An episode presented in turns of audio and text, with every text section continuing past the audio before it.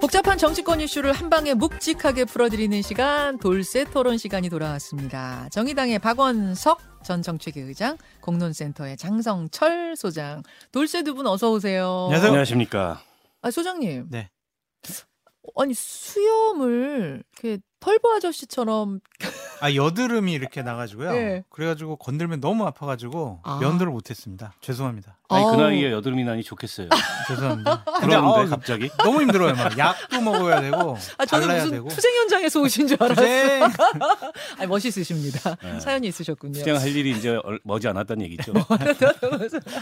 자세한 끊임없이. 얘기는 댓글쇼에서 근황 토크는 더 해보기로 하고 조금 전에 박범계 의원 인사하고 나가셨죠. 네. 예. 박범계 의원하고의 그 마지막 토크 네. 어제 국감 법사위 국감을 아주 뭐 그냥 뜨겁게 만들었던 그 설전 박범계 의원하고는 잠깐 얘기 나눴는데 잠깐 그 장면 좀 보고 올까요? 예. 술자리를 가신 기억이 있으십니까?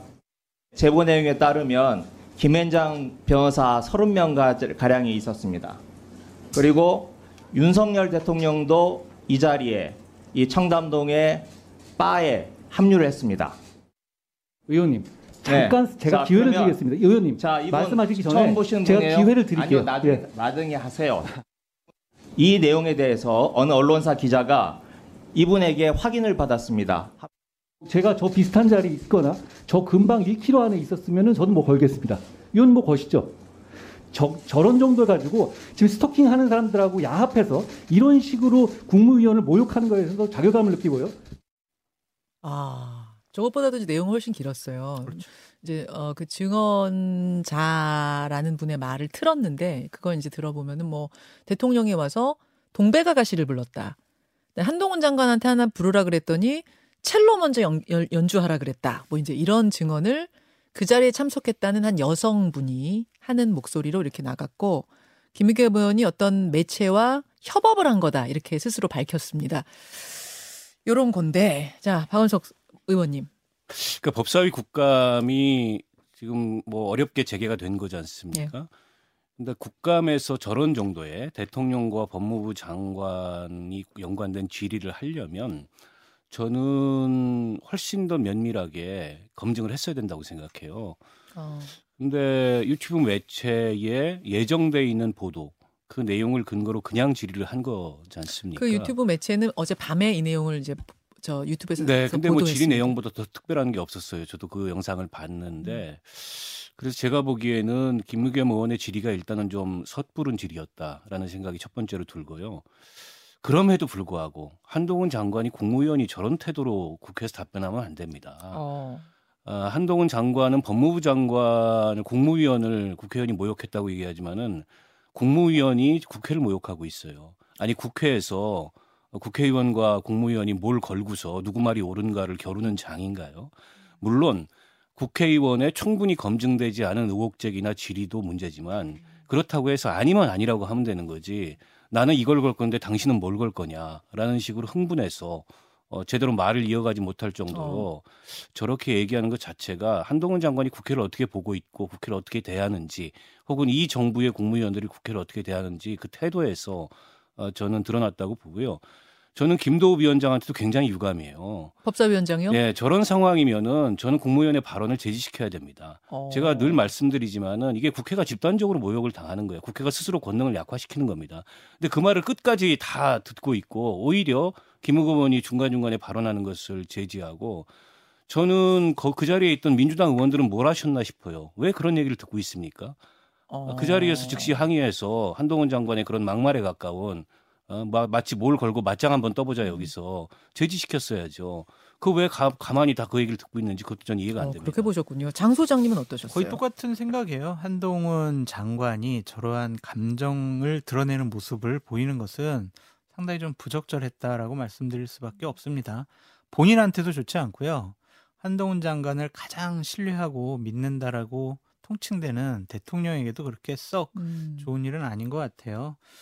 그러니까 양비론으로 갈 수밖에 없어요. 음, 김의겸 의원이 좀 더 확인 잘하지. 왜 저런 질문을 했을까? 음. 근데 국회의원은 국회에서 뭐든지 다 질문할 수 있습니다. 어. 그 질문이 평가가 예. 우스꽝스럽고 하, 왜 저런 말도 안 되는 음. 확인도 제대로 하지 않은 음흠. 저런 질문을 왜 해? 어, 김우겸 의원 다음부터 발언하는 거 못 믿겠어. 그러한 평가는 오로지 김우겸 의원이 이제 받아야 될 문제죠. 음. 하지만은 사소한 의혹이라도 저런 것들 질문할 수 있는 권리가 저는 국회의원에 있다고 생각이 들고요. 그거에 대한 답변을 해야 될 의무가 국무위원에게는 있다. 하지만 김우겸 의원은 너무 좀 한심한 질문을 하지 않았느냐. 한심한 질문. 조금 더 확인을 잘했으면 그러니까 좋지 않았을까. 지금 두 분의 의견을 들으면서 청취자들 문자도 의견 문자도 굉장히 많이 들어오는데 많은 분들이 어, 두 분은 지금 김의겸 한동훈 뭐 둘 다 둘 다 마음에 안 들었다 부적절. 말씀하시면서 특히 한동훈 장관이 그런 태도. 태도가 안 좋다고 말씀하셨는데 우리 청취자들 가운데는 이 정도 뭐 거기서 동백아가 씨를 불렀느니 뭐 첼로 이야기 나오고 술집에서 뭘 했다 이 정도가 나오면 개인은 상당히 모욕을 느끼고 명예훼손일 수 있다. 이거는 국감장에서 이런 질의를 할 때는 훨씬 더 검증 신빙성을 확보해야 된다. 맞아요. 그런 의견이 훨씬 많이 들어오는데요. 그럼요. 당연히 그래야죠. 그런데 그럼에도 불구하고 국회의원이 나는 이런 점에 대해서 제보를 받았고 나는 궁금해라고 하면 음. 물어볼 수 있다니까요. 아. 그러니까 그거에 대해서 김우겸 의원은 아, 니면 아니라고 하면 된다. 네 그리고 김우겸 의원에 대한 평가 아 이제 저 사람 진짜 우스꽝스러운 질문 말도 안 되는 음, 질문 음. 말이 되냐고요 법무부 장관하고 음. 대통령이 동백아가씨 노래 부르는 그 자리에 있었다는 게 말이 안 되잖아요 근데 의원은 물어볼 수 있지만 이것이 김우겸 의원에게는 썩 좋은 평가로 받지 못할 것 같아요 알겠습니다. 어제 요 장면, 어디 결론은 뭐 그렇게 해서 안 난 것 같고, 네. 그렇죠. 그렇게 하다 이제 싸움 말싸움 하다가 끝이 났어요. 이제 질- 진실 게임 국면으로 갈 것 같습니다. 요거는 요건 좀 지켜보기로 하고 정치권의 최대 현안으로 가보죠. 불법 대선 자금 의혹 수사. 돌쇠 두 분의 시각이 저는 굉장히 궁금해요. 어, 우선 이재명 대표 위기 맞습니까? 아닙니까? 박원석 의원님? 위기가 아니라고 보기는 어렵죠. 어쨌든 검찰이 정면으로 칼을 겨누고 음. 있고 그동안의 대장동 관련 수사의 방향은 어쨌든 대장동 이 사업이 이렇게 진행되는데 이재명 지사가 최종 결재권자로서 음. 배임을 저지른 거 아니냐. 이거였는데 지금 난데없이 대선 자금 얘기가 나왔어요. 예. 어, 그런데다가 이제 뭐 당사 압수수색까지 들어오고 있고 음. 그러니까 저는 특검 카드를 이재명 그 대표가 다시 꺼낸 게 그런 위기감의 발로가 아닌가 싶고요. 어. 근데 그 특검 카드가 현실성은 좀 없어, 없어 보여요. 보여요. 뭐 예. 여당이 안 받겠다고 하면 야당 단독으로 어떻게 특검을 밀어붙일 수 없는 상황이고 뭐 조정훈 의원이 패스트트랙에 동의하면 되긴 된다고 하는데 조정훈 의원이 동의해도 법사위원장이 끝까지 그걸 holding하면 불가능합니다. 아 패스트 트랙이면은 법사위에서 시간이 상관없는 거 한참 아니에요? 걸려요. 그게 아, 시간이 오래 시간이 걸려서? 음. 한참 걸리고 그렇게까지 가서 이제 특검으로 가기 전에 저는 수사 결과가 나올 것 같아요. 아. 그런 면에서 봤을 때 어, 이재명 대표로서는 상당한 위기인데다가 지금 음. 본인의 수족 같은 정말 본인의 가장 가까운 네. 측근들이 네. 다 지금 사법 리스크에 직면해 있잖아요. 정진상, 김용, 이화영. 예, 한 사람은 구, 두 사람은 구속됐고, 거기다 배모 씨도 재판 중이고. 예, 또한 사람은 지금 곧 구속될지도 모르는 음. 이미 출금됐고 검찰이 곧 소환할 예정인 이런 상황이기 때문에 결국에는 수사망이 이재명 대표를 향해서 좁혀오고 있고 다만 이제 중요한 거는 진실이 뭐냐입니다. 음. 그러니까 이재명 대표가 얘기하는 대로 거리낄 게 없다면 정말 검찰이 아무리 수사를 부풀리고 왜곡하고 음. 날조하려고 하더라도 뜻대로 안 될 거고 아하. 그러나 어쨌든 거기에 어떤 틈이 있고 음. 거기에 어떤 그 문제가 있었다면 실제 위기감을 느낄 수밖에 없는 거죠. 장수장님. 위태로운 기회다라고 말씀드리고 싶어요. 위태로운 기회? 그러니까 예를 들면 유동규 본부장의 증언 말들이 사실이 맞다라고 음. 그러면 이건 정말 이재명 당 대표로서는 정치를 못할 가능성이 높죠. 네. 근데 하지만 김용에게 돈을 줬어. 음. 근데 김용이 돈을 받은 사실에 대해서 검찰이 입증을 못 해요. 어. 그렇게 되면은 유동규의 허위 진술과 조작된 뭐 증언 이런 식으로 민주당이 방어막을 치고 있잖아요. 예. 그게 맞잖아요. 그러면은 검찰이 지금 지금 처음으로 이재명 당대표에게 칼을 겨눴는데 음. 이 사항이 어 이거 검찰이 수사 잘못한 것 같아. 어느 정도 이거 유동규가 조작된 진술을 한 것 같아. 그렇게 음, 음. 되면 나머지 줄줄이 대기하고 있는 이재명 당대표를 향한 사법적인 리스크, 뭐 성남 FC라든지 예. 쌍방울, 쌍방울, 변호사비 뭐, 대납이라든지 뭐 백현동이라든지 음. 이런 것들에 대한 검찰 수사의 탄력성이 확 줄어들 것 같아요. 그래서 저는 아. 기본적으로 김용이 정말 돈을 1억이라도 받았느냐. 예. 그래서 그거를 예비 경선 때라도 썼느냐라는 예. 부분과 유동규 씨가 핵심적으로 지금 증언을 하고 있는 건 돈 문제인데 예. 결국에는 대장동과 관련해서 초과 이익 환수제 음. 이것을 없애는데 이재명 당시 성남시장이 지시를 했거나 묵인을 했거나 음. 방조를 했거나 음. 이러한 증언까지 나온다면 이재명 당대표로서는 상당히 위험해질 것 같아요. 김용 씨가 그러면 제일 큰 산이라고 보시는 거예요. 만약 그렇죠. 김용 씨가 진짜 안 받아서 지금 네. 본인은 안 받았다는 네. 거죠. 진짜 안 받았으면은 이제 뭐 그 산은 이재명 대표가 넘는 것이고 그렇죠.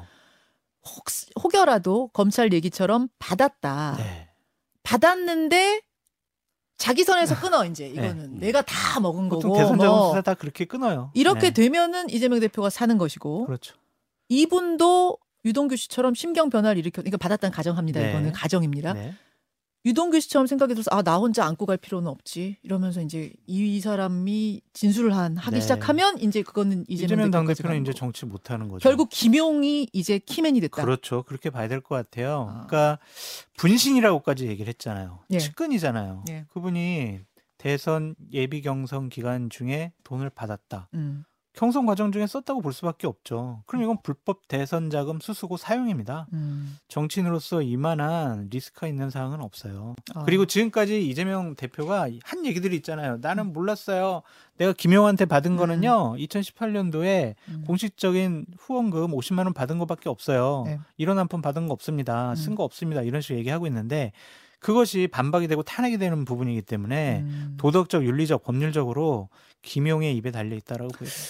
김용 부원장까지 돈이 갔다는 얘기들은 지금 나오고 있는 네. 거고 김용 씨만 부인하고 있는 건데 만약 만약 어, 김용 씨가 받았다면 그러니까 검찰의 주장처럼 유동규 씨 주장처럼 남욱 씨 주장처럼 받았다면 이분이 자기가 안고 갈까요? 가야죠. 음. 아, 가야죠. 아, 어떻게 이렇게 확실하게 그러니까 예를 보세요? 들면 2002년도 대선이 끝나고 난 다음에 네. 이해창 총재도 무슨 차떼기 때문에 네. 뭐 여러 가지 뭐 측근들이 구속당하고 수사받았지만 음. 이해창 당시 총재까지는 안 갔었어요. 안 갔죠. 그리고 노무현 대통령 같은 경우도 안희정 네. 당시 가장 측근이 거기서 끊었잖아요. 끊었죠. 그럴 수밖에 없을 것 같아요. 아, 이 김용 씨도? 네. 음. 유동규 씨는 안 끊었잖아요, 아니 지금. 유동규 씨하고 김용하고는 좀 위치가 다릅니다. 음.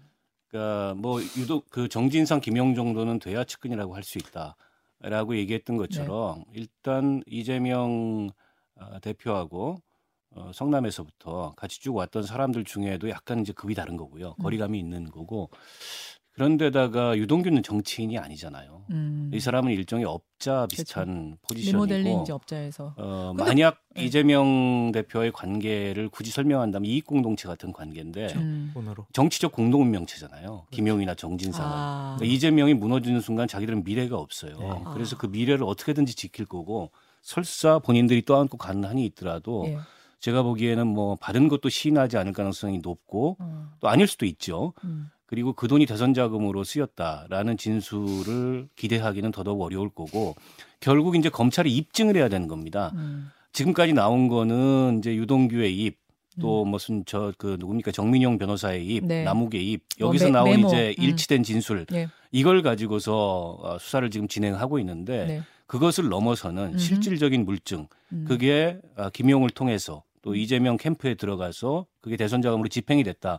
이걸 이제 입증해야만 그게 음. 이재명 대표한테까지 가게 돼 있는데 실제 그런 입증이 간단해 보이진 않아요. 어. 물론 검찰 수사가 어디까지 진행됐는지 저희가 알 도리는 없습니다만 예, 예. 정황으로 봤을 때 예. 현금으로 한 오고 같고 현금. 또 당사자들만 아는 거기 때문에 그걸 음. 입증한다는 게 간단치 않고 저는 김용 부원장은 어, 받은 사실도 그 돈을 대선 자금으로 쓴 사실도 절대 인정할 리가 없다고 봅니다. 하, 그렇게 그러니까 보시는군요. 그런 부분에 대해서 검찰이 상당히 수사가 난항 겪을 수 있고 답답해 할 수도 있을 것 같아요.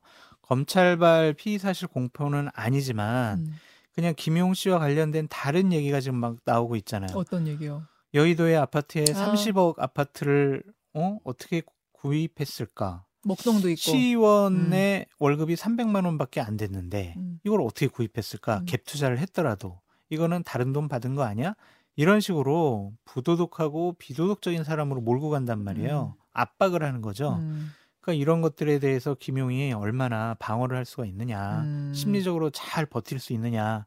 그러니까 이런 것들에 대해서 이재명 당대표도 지금 도와주고 있잖아요. 저는요, 아직도, 지금도 김용 부원장을 신뢰하고 믿습니다. 그의 결백을 믿는다. 그렇죠. 그렇게 말했어요. 그러니까 그거는 이건 제 추측인데 네. 불지 마, 얘기하지 마, 나까지 연관시키지 마. 아 김용 씨 들으란 사인- 얘기다. 사인을 아니 지금 이제 마치 사인이다. 김용이 돈은 받은 건 사실이다 이렇게 우리가 아, 이건 전제하고서 아니, 아니, 생각이에요. 이거는 네. 이건 전- 아니죠. 전제하고서 아니죠. 얘기를 하면 안될 음. 것 같고 아니죠, 절대로. 일단 유동규까지 돈을 받은 거는 사실인 것 같아요. 음. 뭐 본인도 인정하고 본인 인정했으니까. 또 뭐 남욱 그다음에 정민용 다 네. 인정하는 사실인데 유동규에서 그게 김용으로 넘어간 건 어쨌든 당사자들만 그 요원 홀딩스- 홀딩스 사무실에서 네. 있었다라고 얘기하기 때문에 도리가 없어요. 한쪽은 강하게 부인을 하고 있고. 음. 근데 예전 기사를 좀 찾아보면 네. 작년 이맘때 기사를 찾아보면 유동규가 기소될 때 그 공소장에 그 문제의 8억 5천여만 원의 돈이 적시가 됩니다. 음. 근데 당시에는 뭐라고 적시가 됐냐면 2013년도 경에 대장동 사업자들로부터 3억 5천을 받았고 음. 그다음에 작년에 네. 아, 김만배한테 5억을 받았다. 음. 근데 지금 이제 네 차례에 걸쳐서 그 남욱 정민용을 거쳐서 유동규가 받았다는 거하고 이 전달의 경로가 좀 달라요. 음. 김만배라는 이름은 지금 등장하지 않잖아요. 시기도 다르네요. 그래서 사실은 유동규가 뇌물죄로 구속이 돼- 뇌물죄로 기소가 됐습니다. 그렇죠. 배임과 뇌물. 네네. 그리고 8억 비슷한 돈이 또 한 번 등장을 해요. 언론 보도를 보면 음. 2015년 이후부터 한 8억 3천여만 원을 음. 대장동 사업자들로 받았다. 그래서 요는 지금 이제 대선 자금이라고 거론하는 8억이라는 게 아, 유동규가 기소될 무렵에 없던 새로운 어떤 그 이 뇌물 수수 혹은 정치 자금 음. 수수가 생겨난 게 아니고 그 돈의 성격을 달리 규정하고 있는 것 같아요. 아 이거는 이제 박원석 의원 예, 제가 생각이십니다. 보기에 이것도. 예, 제가 보기에 네. 달리 규정하고 있는 게 아닌가. 아, 그 사이에 유동규가 심경 변화를 일으키고 음. 어떻게 보면 검찰은 그거를 강력한 어떤 이 대선 자금의 어, 전달 경로로 보고 음. 어, 그 수사 방향을 잡아나간 거 아닌가. 지금 민주당이 의심하는 것도 그거잖아요. 음. 어쨌든 정치자 이 뇌물죄 위반이면은 형량이 더 세지니까 음. 정치 자금으로 하면 단순 전달죄가 되니까 너한테 불리할 게 없다. 그러니까 민주당의 주장은 지금 형량 거래했다 그런 거잖아요. 그렇죠. 그리고 사실은 지금 구속이 1년간 돼 있었고 네. 지금 1심 재판이 거의 끝나가는데 특가법상 배임죄만 하더라도 본인이 주범이 되면 형량이 굉장히 세요. 아, 근데 본인이 주범이 아니고 자기는 종범이다. 음. 시키는 대로 했다. 음. 이, 이 대장동 사업에 음. 있어서의 배임죄 저지른 것도 라면은 얘기가 좀 달라지죠. 그래서 지금 유동규가 얘기하고 있는 것 중에 이재명 대표가 잘 알 거다. 다 알고 있을 거다. 그에 대해서 이제 기자들이 네. 대선 자금 전달과 집행에 대해서 안다는 얘기냐 물어보니까 아니고 그거 아니고 다른 거다. 음. 다른 거라는 거는 이 대장동 관련된 배임 문제. 음. 즉 아까 이제 그안 환수와 하고 관련된, 그들이 네. 많이 가져가게 해준 거. 네, 그에 대해서 알고 있었다라는 것을 지금 은근히 깔고 있어요. 아. 근데 지금 유동규 씨 입에서 나온 얘기들을 들어보면 수사와 관련된 유의미한 팩트가 나오는 건 없습니다. 음. 다분히 감정적이고 정치적인 어떻게 보면 아. 그런 레토릭들만 계속 나오고 있어요. 수사와 관련된 건 얘기하려고 하면 옆에서 변호사가 그거 말하지 말라고 하더라고요. 그래요. 그, 그래서 실제 이게 법정에서 얼마나 음. 유동규 씨의 입을 통해서 실제 의미 있는 폭로나 음. 이 수사와 관련돼서 진전된 그런 얘기들이 나올지 지금까지 언론 앞에서 음. 한 얘기들은 대부분 다 좀 감정적이고 그 아, 정치적인 이런 레토릭이기 때문에 특별히 유동규의 유동규의 입이 무슨 시한폭탄이 될 만한 건. 없습니다. 그 수사가 얼마만큼 진짜 물증을 가지고 진행됐는가 그걸 봐야 된다 그 말씀이시네요. 유동규 씨가 지금 굉장히 많은 말을 쏟아내고 있지만 결국은 증거, 그렇죠. 그게 굉장히 맞아요. 중요하다. 네. 왜냐하면 김용 씨는 정치적 동지이기 때문에 그럼요. 물증 없이 설사 검찰 말이 맞다고 해도 물증 없이 음. 뭐 입을 열지 않을 아니 것이다. 근데 정말 검찰이 그냥 유동규 씨 증언만 가지고 구속영장을 쳤을까? 그리고 법원에서는 음. 그 증언만 갖고 구속영장을 발부했을까? 그런 거 보면 그러진 않았을 것 같아요. 음. 범죄 사실이 어느 정도 소명이 됐고 다른 증거들이 있기 때문에 네. 구속영장 나오지 않았을까? 아, 이것도 저의 생각입니다. 자, 그걸 좀 보기로 하고요. 네. 보기로 하고 제가 이제 궁금한 건 이런 상황 속에서 어, 김용산 넘으면 그 다음은 이제 검찰로선 이재명 산으로 가는 거잖아요. 네. 이럴 경우에도 민주당은 단일 대우를 유지할 것인가? 민주당 내 분위기 궁금해요. 아, 김용 씨가 만약 돈을 받았고 대선 자금으로 썼다 그러면 단일 대우 유지하기 어려울 겁니다. 김혜영 전 의원이 얘기했던 서른 의원이 얘기하는 저런 얘기들이 탄력을 받을 가능성이 많아요. 어. 이것이 이재명 당 대표가 지난 시절에 민주화 운동하다가 정치적으로 탄압받는 것도 아니고 보복 수사 받는 게 아니잖아요. 음. 민주당을 위해서 뭔가 일을 하다가 지금 소- 조사받고 수사받는 게 아니잖아요. 어. 성남시장 시절에 있었던 개인적인 비리와 의혹에 대해서 지금 수사받는 거 아니겠습니까? 음. 민주당이 이재명을 지키자라고 하는 것에 대해서 단일 대우가 무너질 가능성이 높아 보여요. 지금은 거의 단일 대우잖아요. 진짜 그렇죠. 한두 명 빼고는. 그렇죠. 근데 요게 겉으로 보이는 것과 지금 속에 돈을 받았다면 이거는 분위기는 어떻게 다르다? 뭐 항변하기가 어려울 것 같아요. 돈 일단 문제가 돈 되면 문제가. 어, 동의하세요? 글쎄요, 저는 움직일 수 없는 물증이 나오지 않는 이상 민주당의 지금 대응 기조가 달라지긴 좀 어려울 거다. 어. 그만큼 지금 너무 몰아치고 있는 데다가 이 수사만 있는 게 아니잖아요. 동해 서해 막 네, 동해 네. 서해 이 수사, 문재인 대통령을 겨냥한 수사도 있고 이게 이제 하나로 다 한 덩어리로 뭉쳐져 있기 음. 때문에 자칫 여기서 틈이 생기면 이제 공멸한다 이런 음. 위기감이 더 클 것 같고요. 아. 그래서 만약에 조금 더 이 정략적으로 이 정부가 검찰을 활용한다면 예. 두 사건을 좀 분리해서 할 것 같은데 뭐 특수부 검사들은 그게 안 되는지 그러니까 한꺼번에 지금 몰아치고 있어서 지금 조언하시는 거예요? 오히려 민주당은 하나로 지금 뭉쳐져 있는 상황이고요. 어. 그리고 소위 말하는 비명계가 대안이 없어요. 음. 이재명 그 대표가 무너진다면 아니 뭐 이낙연 전 대표가 돌아온다든지 부심이 못 되고 있잖아요 현실적으로. 비우면 대안이 마련됩니다. 네.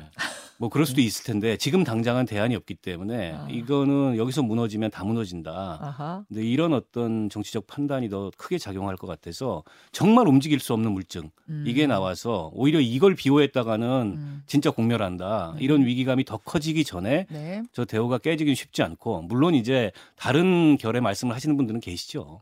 자, 일단 여기까지 하고요. 제가 오늘 더 이야기해야 되는데 못한 질문이 뭐냐면 레고랜드 사태. 네. 김진태 지사와 관련된 그 뭐 당내 분위기라든지 요 이야기가 하나 궁금하고 그다음에 어제 국민의힘 윤상현 의원 출연하셨는데 당권 도전 여기서 선언하셨거든요. 안 돼요. 못 해요. 아, 왜 그러세요? 지금 이제 끝나야 되는데 왜 갑자기 여기서 아, 댓글쇼에서 불을 지르세요? 아이, 못 해요. 댓글쇼로 넘어가서 왜왜 이러시는지 장 소장이 네. 얘기 들어보겠습니다. 두 분 고맙습니다. 고맙습니다.